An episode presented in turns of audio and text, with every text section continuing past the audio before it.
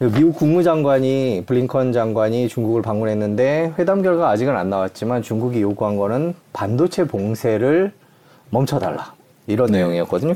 교수님 보시기에 네. 그 이런 미국의 봉쇄 정책이 바뀌거나 좀 완화되거나 이럴 가능성이 있습니까?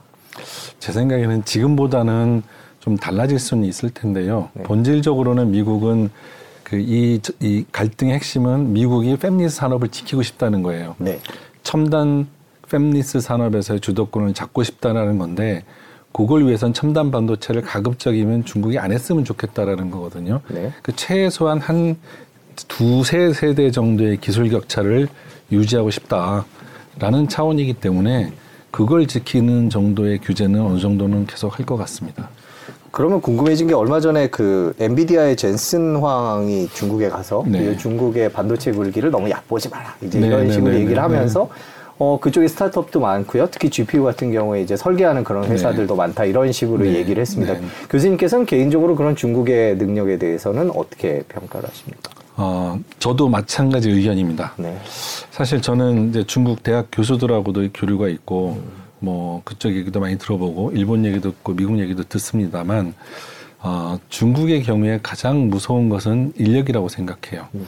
너무 똑똑한 사람들이 많이 반도체 분야에 유입되고 있기 때문에 네. 그 사람들이 창업을 해- 하면 엄청난 지원을 받거든요.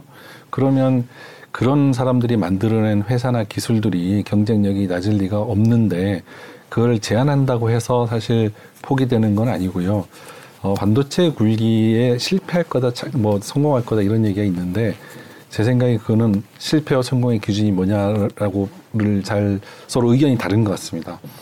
예를 들면 중국이 반도체 굴기에 성공하기 위해서 미국보다 더 좋은 반도체를 만들어야만 하는 것이냐 네. 라고 생각해 보면 꼭 그런 건 아니거든요. 네. 지금 중국이 세계 반도체 한 60%를 수입합니다. 그러면 그 중에 한 반만 국산화를 해도 성공하는 거예요. 근데 그게 꼭 첨단 반도체일 필요도 없습니다. 그렇게 보면 중국이 그럼 그런 반도체를 만들 수 있는 능력이 없느냐? 만들 수 있다고 생각합니다. 네.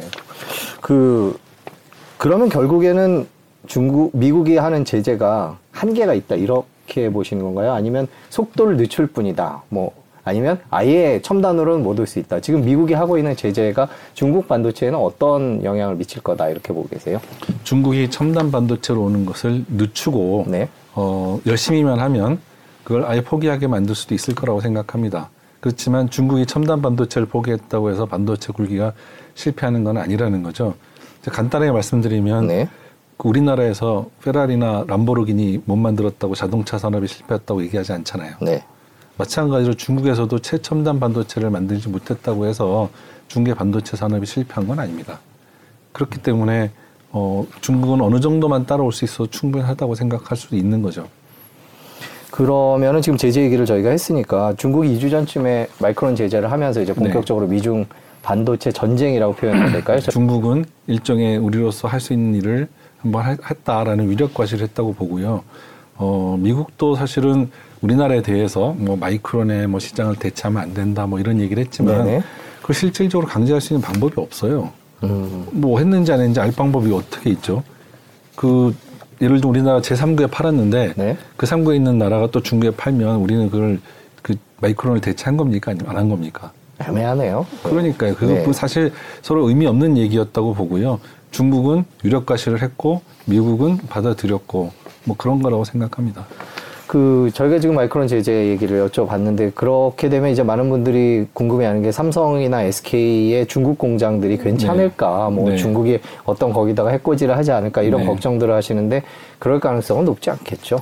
아까도 말씀드렸지만 미국이 원하는 거는 중국이 반도체를 영울하는 게 아니라 최첨단 팹리스 산업에 들어오지 않는 거예요. 음. 그 정도만 하면 되는데 지금은 그거보다 한 10배는 더 과잉 반응을 하고 있는 거거든요. 아, 미국 스타일입니다. 네. 맨 처음에 이렇게 강하게 반응을 하고 그러다가 천천히 자기가 원하는 부분으로 옮겨가겠죠. 그렇게 되면 미국은 목표를 달성하는 거고요.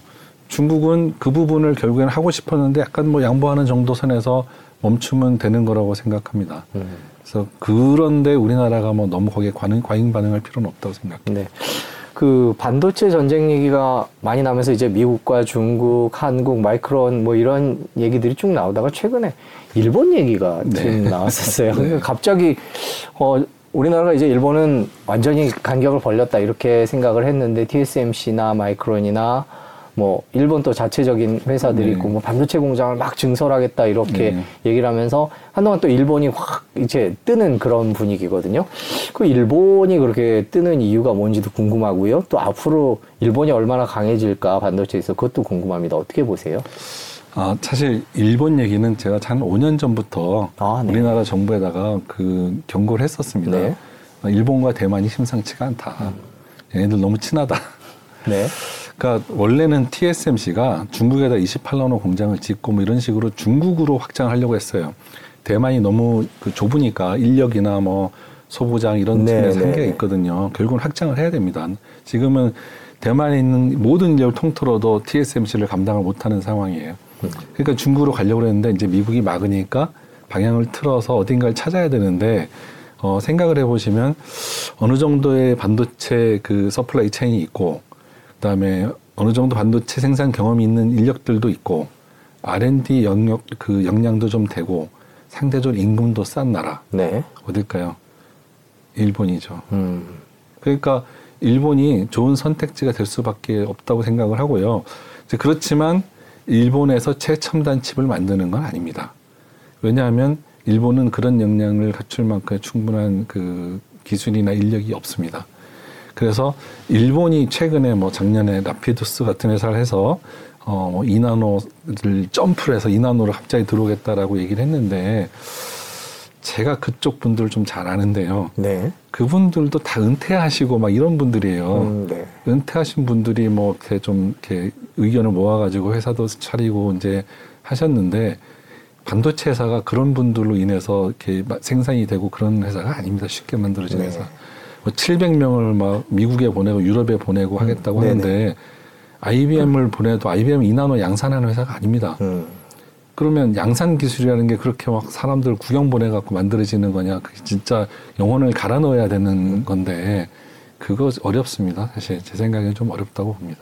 일본 정부가 그렇게 막 돈을 얼마를 쏟아붓겠다라고 네. 얘기를 했는데 그렇게 해도 안 된다라고 보고 계신 뭐 거예요. 돈만 쏟아 넣어서 불 것 될 것 같았으면 중국도 벌써 다 했고 다 했을 거라고 보는데요. 네. 저는 그 아까도 말씀드린 중국이 무서운 이유는 중국의 뛰어난 젊은 두뇌들이 음. 이 분야에 뛰어들고 있기 때문이 무서운 거지. 그 일본에는 그런 두뇌들이 네. 없습니다. 그럼 중국은 정부도 돈도 투자도 많이 네. 하고 있는 거죠. 네. 아, 그런 면에서 결국에는 중국이 계속 이렇게 규제를 당하면 뭔가 획기적인 게 나오겠다라는 생각이 드는 반면에 또 네. 최근에 뭐 인텔 라벨 가리를 했다 뭐 이러면서 네, 네, 이거 네. 반도체 자기네가 만들었다고 해놓은 했는데 실제로 보니까 이제 뭐 인텔 거의 앞부분만 라벨로 바꿨다 이런 식으로 약간 부정적인 기사들도 있습니다. 뭐 네. 분야별로 조금 다른 건지 아니면 뭐 이게 발전 과정의 성장통인지 어떻게 보시는지 요? 어, 워낙 돈을 많이 뿌리다 보면 네. 이제 이상한 사람들도 껴들고 그렇겠지만 규제 이전을 보면 화웨이가 만든 인공지능 칩이 초창기 인공지능이 사- 가장 성능이 좋았습니다. 그만큼 설계 능력이 뛰어난 엔지니어들이 현재 그 자리에 있다라는 거예요. 그걸 못 만들 만들 수 없게 하니까 못 만드는 것뿐이지 설계를 못 하는 게 아닙니다. 그러니까 그런 인력들을 이미 확보하고 있다는 거예요. 그 마침 인공지능 얘기를 해주셨으니까 네. 인공지능 칩 수준이 어떨까? 아무래도 미국에서 가끔 사무부나 이런 데 발표하는 거 보면 중국의 음. 칩 견제하는 뭐 가장 대표적인 이유가 군사적인 활용이기 네, 때문에 네. 그걸 가장 신경을 쓰는 것 같은데 대표적인 게 이제 AI 칩 같은 경우일 것 맞습니다. 같은데 그 지금 현재 수준은 어떻습니까? 파웨이 얘기해 주시니까 뭐 마냥 낮을 것 같지는 않은데요.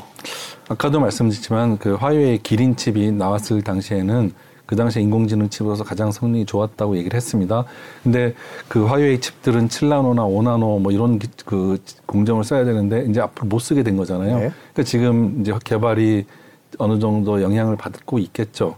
그렇지만 그 사람들의 마음속에 있는 머릿속에 있는 설계 능력은 없어지는 게 아니잖아요. 네.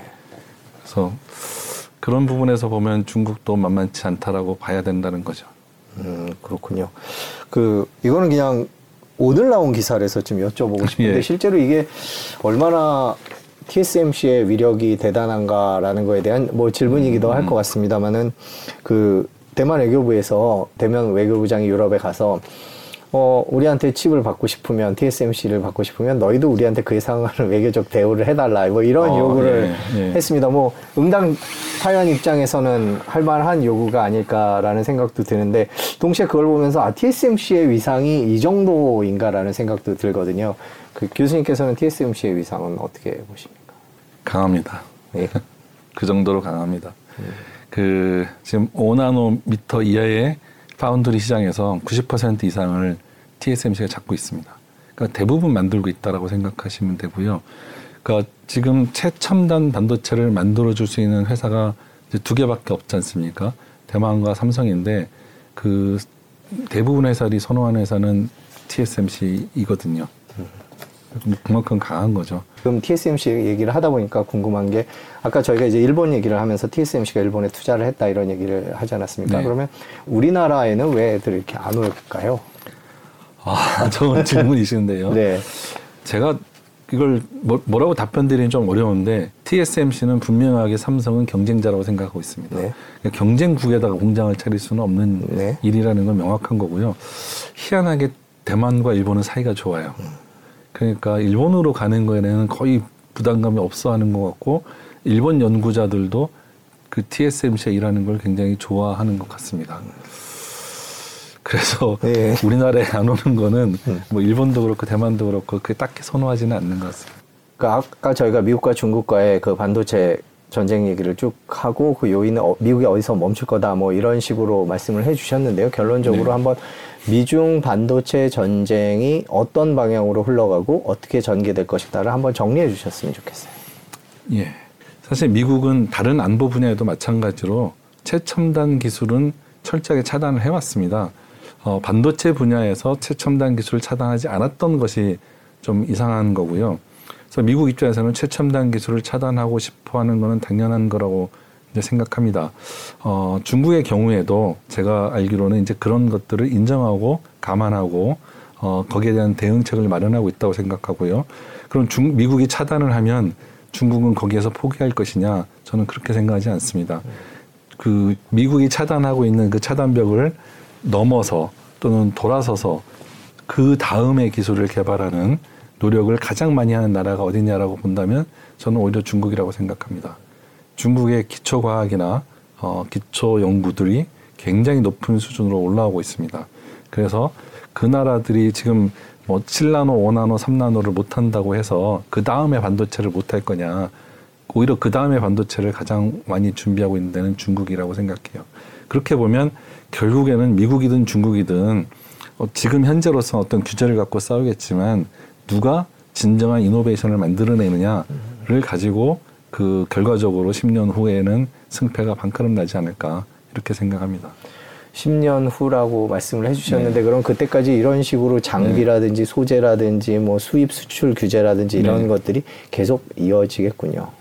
어, 제 생각에는 어느 정도는 할 텐데 지금보다는 약간 덜해질 거라고 생각합니다. 아, 지금이 가장 네. 하이라이트다 이렇게 네, 보고 네, 계신 네. 거군요. 지금 무차별한 네, 그렇죠. 거고요. 네. 일단 어디서 새는지 모르니까 다 막자. 그렇지만 시간이 지나면 어디를 막으면 되는지에 대한 합의가 점점 이루어질 것이다. 너무 다 막으면 불편하니까요. 네, 저희가 교수님을 모셨으니까 반도체 기술 얘기를 좀 네. 여쭤보도록 하겠습니다. 최근에 그 저는 Vision Pro를 보면서 스티브 잡스가 어떤 생각을 할까 그게 제일 궁금했었는데 네. Vision Pro 처음 나왔을 때요 교수님 네. 보시고선 어떻게 일감이라 그럴까 전문가로서 어떤 생각부터 하셨는지가 일단 궁금합니다. 아 이게 저는 early adopter가 아니라 late adopter거든요. 아, 네네. 그 감안해서 듣겠습니다. 저한테 네. 물어보시면 약간 이제 부정적인 의견을 드릴 수밖에 없는데 네네. 그러니까 아이폰이 세상에 나왔을 때는 다들 깜짝 놀랐습니다. 저건 나도 하나 가지고 싶다. 비전 프로가 나왔을 때 저거 나도 하나 가지고 싶다라고 생각하신 분이 많았을까요? 그러니까 아이폰은 들고 다니면 쓸 수 있는데 비전 프로는 왠지 눈을 가리고 가만히 있어야 되는 그런 거잖아요. 그래서 간단하게 말씀드리면 저게 과연 아이폰과 같이 세상을 바꾸는 기술이 될까? 라는 생각은 좀 했습니다. 네, 그렇군요. 음, 개인적으로는 그렇게 생각을 하셔도 뭐 그렇죠. 그런 late, 의견이 late adopter라서. 아, 네네. 근데 그 기술을 조금 들여다볼게요. 그럼 네. 그 안에 보면은 이제 애플이 자체 생산한 칩을 갖고 기사들이 네, 좀 네, 나왔습니다. 네. 뭐 처음에는 뭐 메타버스가 어떻다 이런 얘기를 했지만 이제 궁극적으로 기술 얘기를 좀 해보면 거기 M2와 R1이라는 칩이 들어갔다. 근데 네. 그 칩이 뭐 능력이 뭐 보통이 아니다. 뭐이 네, 정도 얘기가 나왔던 것 같은데 어떤 칩들이고 어떤 기능을 하는지 조금 설명을 해주셨습니다. 그래서 M2라는 칩은 새로운 게 아닙니다. 네. 그 M2라는 건 맥북에 들어가는 그 CPU 같은 거라고 생각하시면 됩니다. 맥북은 M 시리즈고요. 네. 아이폰에 있는 건 A 시리즈입니다. 네. 그러니까 이제 애플이 자체적으로 그런 칩들을 설계를 오랫동안 해왔던 거죠. 네. 그러니까 일종의 맥북 같은 거라고 보시면 되는데 그 맥북의 화면을 눈앞에다 띄우는데 그걸 3차원처럼 보이게 하는 거예요. 근데 그렇게 하기 위해서는 디스플레이를 잘 통제하고 눈동자도 봐야 되고 머리의 움직임도 sensing해야 되고 하는 다양한 센서의 기능들을 이용을 해서 사람이 눈동자를 돌림에 따라서 이걸 그 화면을 통제할 수 있게 해주려면 그런 기능들을 잘 통제하는 칩이 필요한데 그게 R1입니다. 네. 근데 그 R1이 그러면 엄청난 기능을 가지고는 있지만 best of the best냐? 그건 아니고 지금 에너지를 엄청나게 먹습니다. 아, 네. 그래서 이게 진- 비전 프로가 지금 두시간밖에못 쓴대요. 네, 네. 그러니까 이제 R1이 기능을 구현하기 위한 컨셉 칩 정도이다라고 저는 생각합니다.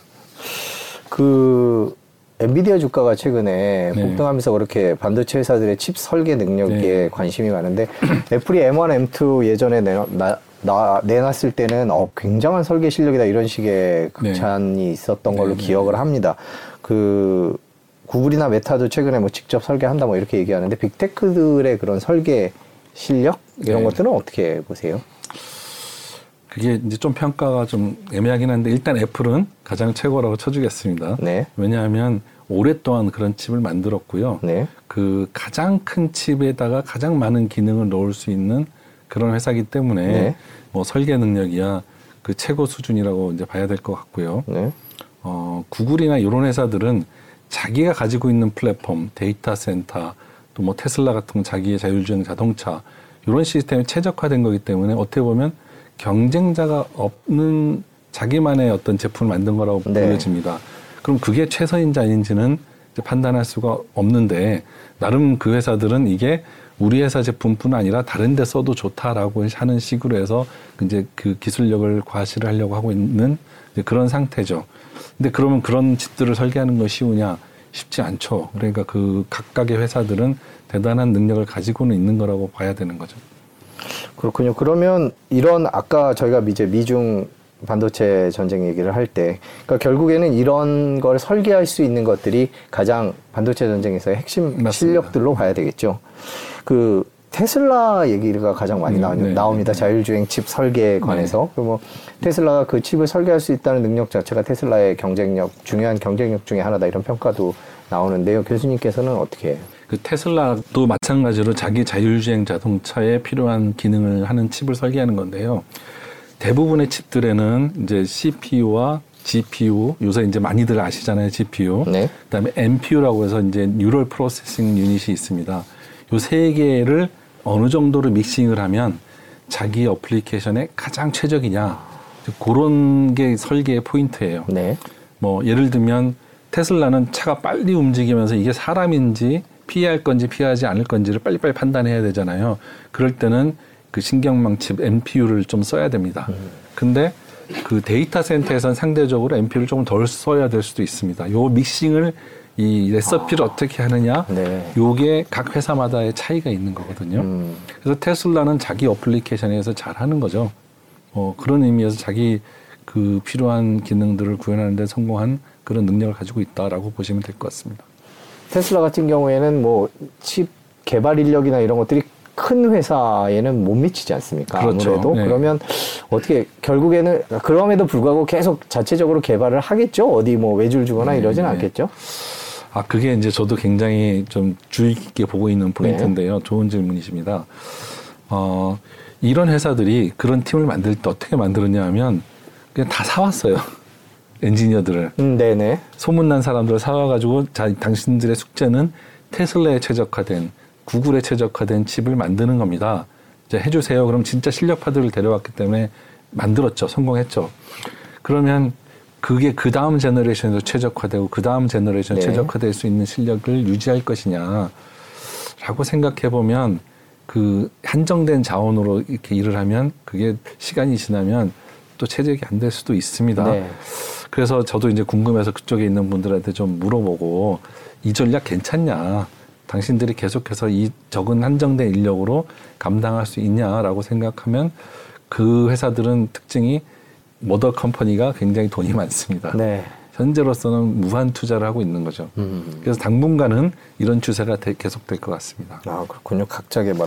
지금 말씀해주신 걸 들어보면 결국에는 지금 이 반도체 전쟁에서 미국이 최고 수준을 유지하면서 중국을 견제할 수 있는 배경에는 이런 빅테크들이나 이런 네. 회사들 네. 또 첨단 반도체 네. 설계 회사들 엔비디아 퀄컴 이런 회사들일 텐데 이런 칩을 설계하는 능력을 갖춘 회사들이 자기의 필요에 맞춰서 하고 그다음에 생산은 아예 TSMC 같은 데 맡기고 그렇죠. 이런 식의 트렌드가 앞으로는 계속 가는 거죠 생산이나 뭐 이런 데 있어서 맞습니다 그래서 사실 TSMC가 더 무서운 거고요 그래서 우리나라가 이 파운드리 산업이 자꾸 커질 텐데 네.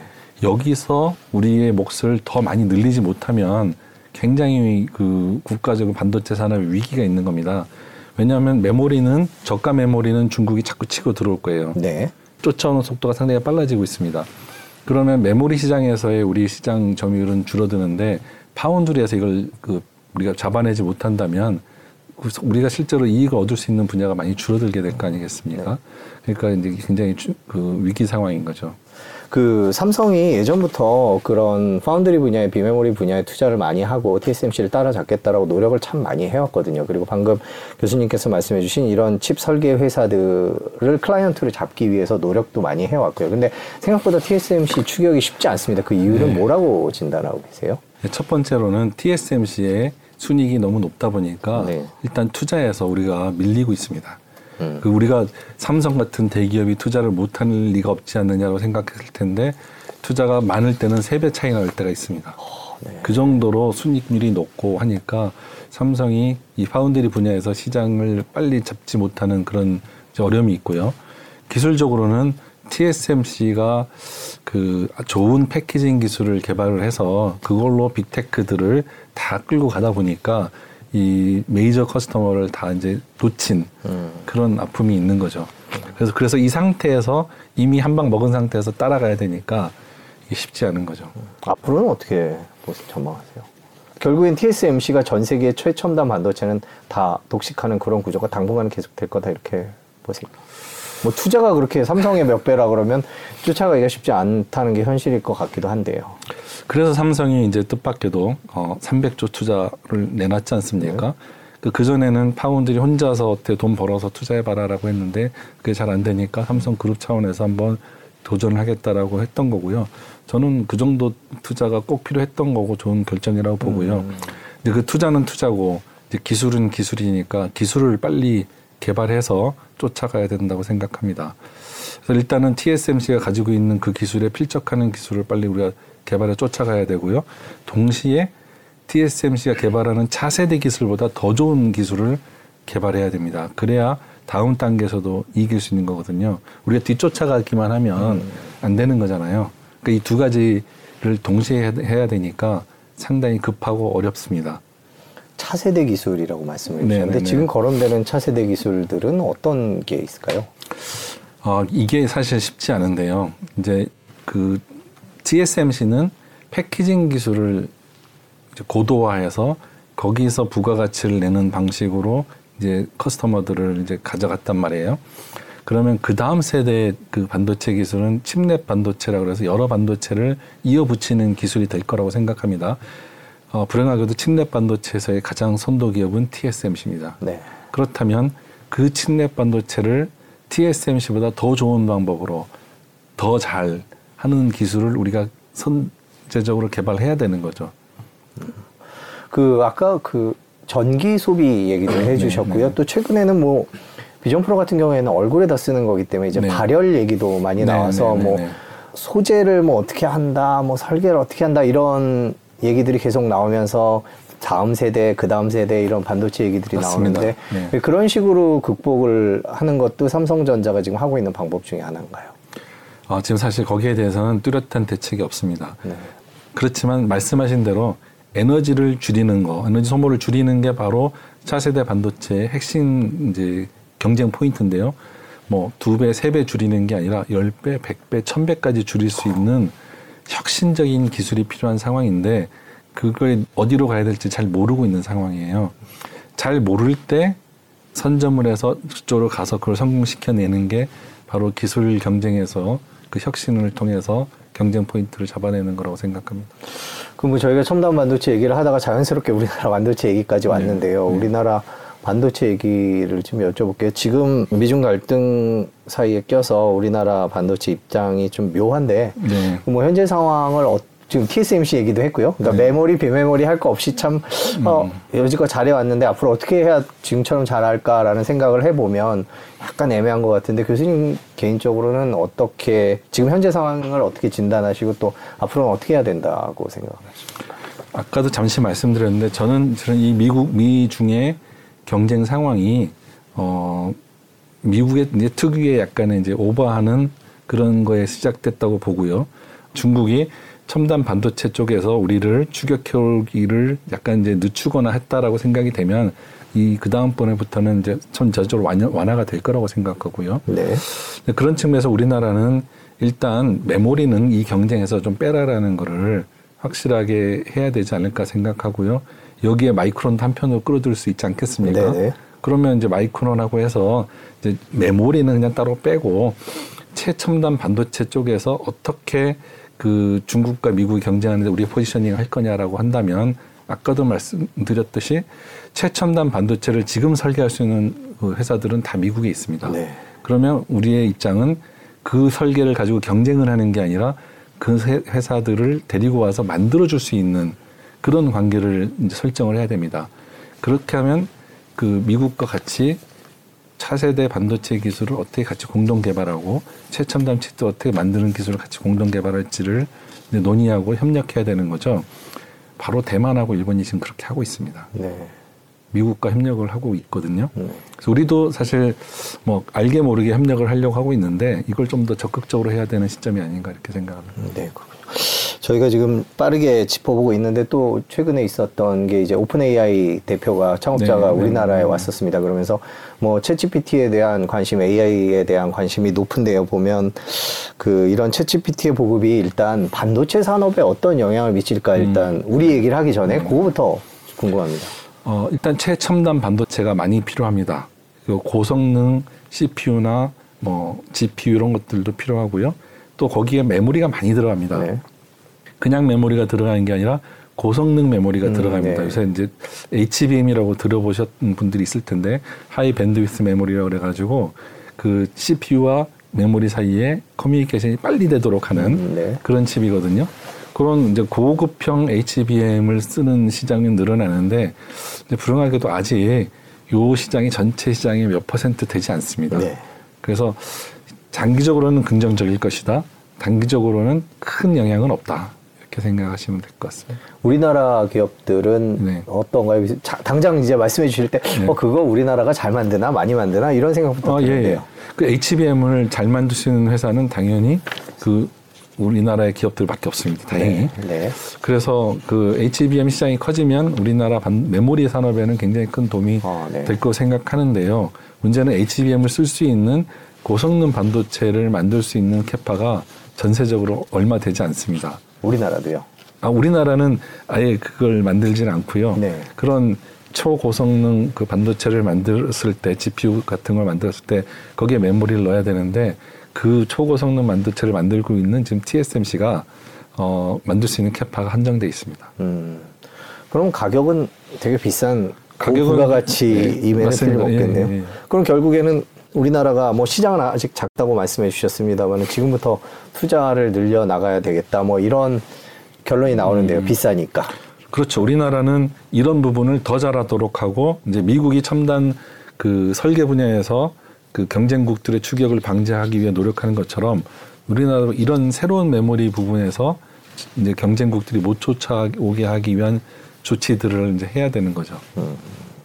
그 저희가 이제 뭐 긴 시간 여쭤봤습니다만은 보면 반도체 산업과 관련돼서 우리나라가 지금 이런 상황에서 정부가 취할 수 있는 정책들은 어떤 게 있으면 좋을까요? 아, 사실 우리나라에서 그 정책들은 지금까지는 기업들을 잘 하- 도와주자라는 방향이었습니다. 근데 기업을 잘 도와주는 것만으로 어, 하기에는 지금 현재 기업들의 상황이 녹록치 않은 게 반도체 경쟁이 이제는 기업 간의 경쟁이 아니라 국가 간의 경쟁이 됐거든요. 네. 그래서 일개 기업이 삼성도 일개 기업입니다. 이제 국가 간의 경쟁에서는 일개 기업이 감당할 수 있는 선을 넘어서고 있는데 우리나라에서는 아직도 어, 기업이 다 감당하라라는 차원으로 국민들이 생각을 하시기도 하고 정부에서 그렇게 생각하는 부분이 좀 있는 것 같습니다. 그래서 그렇게 했을 경우에 과연 우리나라가 경쟁에서 이길 수 있겠는가? 어, 우리는 사실 기업들 지원하는 것도 굉장히 힘들어하고 그렇게 하는데 그 일본 정부는 TSMC한테 2조, 4조씩 투자하면서 바로 공장을 짓게 하잖아요. 미국처럼 뭐 토를 달지도 않잖아요. 네네. 그 우리나라는 그게 굉장히 힘듭니다. 근데 그런 상태에서 과연 경쟁력을 유지할 수 있을까 이렇게 생각해 보면 굉장히 어려운 일인 거죠.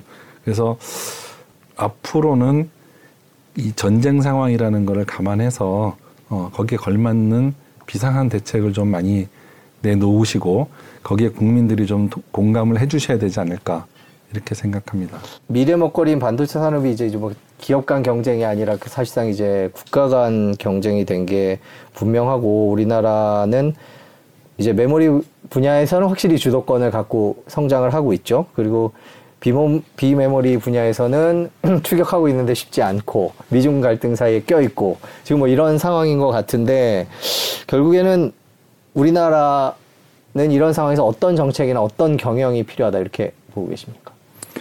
예, 그 답을 드리면 이게 네. 사실 밀리언 달러 퀘스천이라고 이게 무료로 해드리면 좀 곤란한 아, 네네. 아, 예, 자문을, 답변인데요. 예. 그 대신에 뭘 하면 안 되는지를 좀 마- 말씀을 드리겠습니다. 아.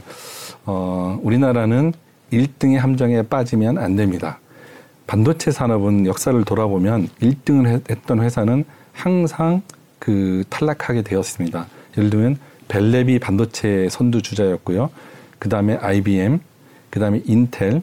근데 인텔이 예를 들면 90나노에서 한 10나노까지는 기술력으로 압도적인 1위였거든요. 네. 근데 지금은 TSMC나 삼성의 기술력을 못 미치고 있, 지 않습니까? 제조 부분에서는. 네. 어, 메모리 부분에서는 NEC가 압도적인 1위였습니다. 근데 삼성한테 1위를 내주고 나서는 이제 뭐 무너졌죠. 네.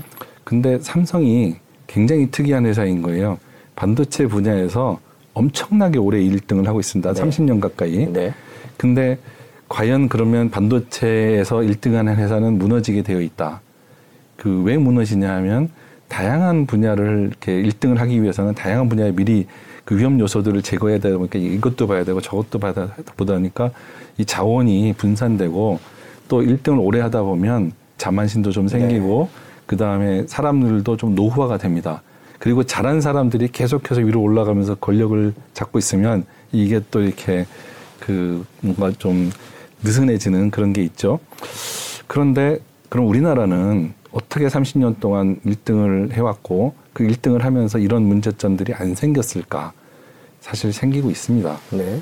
그래서 그 문제점이 생기고 있기 때문에 우리가 TSMC를 제대로 못 쫓아가고 있는 건 아닌가라는 그 염려를 해봐야 되는 상황이라고 보고요. 저는 정부든 기업이든 우리가 1등을 해왔기 때문에 이대로 하면 된다라고 생각하는 그런 생각은 이제 버려야 된다고 생각합니다. 이대로 하면 제가 생각하기에는 그 단연코 실패합니다. 네. 지금까지 해왔던 거를 버리고 어 이제 새롭게 시작한다는 마음으로 새 출발을 해서 TSMC를 추격하고 메모리의 초격차를 다시 한번 이제 다져야 되는데요. 네. 사실 그래서 저는 아 이런 생각이 바로 그 고 이건희 회장이 그 마누라와 아, 자식 말고 네. 다 바꿔라라고 네, 했던 바로 그때 그 상황이 아닌가라고 생각하고요. 그래서 마지막으로 드리는 말씀은 이제 우리가 하지 말아야 될 거는 1등의 함정에서 빠져나와야 된다라는 얘기를 드리는 걸로 마치고 싶습니다. 네. 여기까지 말씀 듣겠습니다. 오늘 긴 시간 고맙습니다. 네, 감사합니다.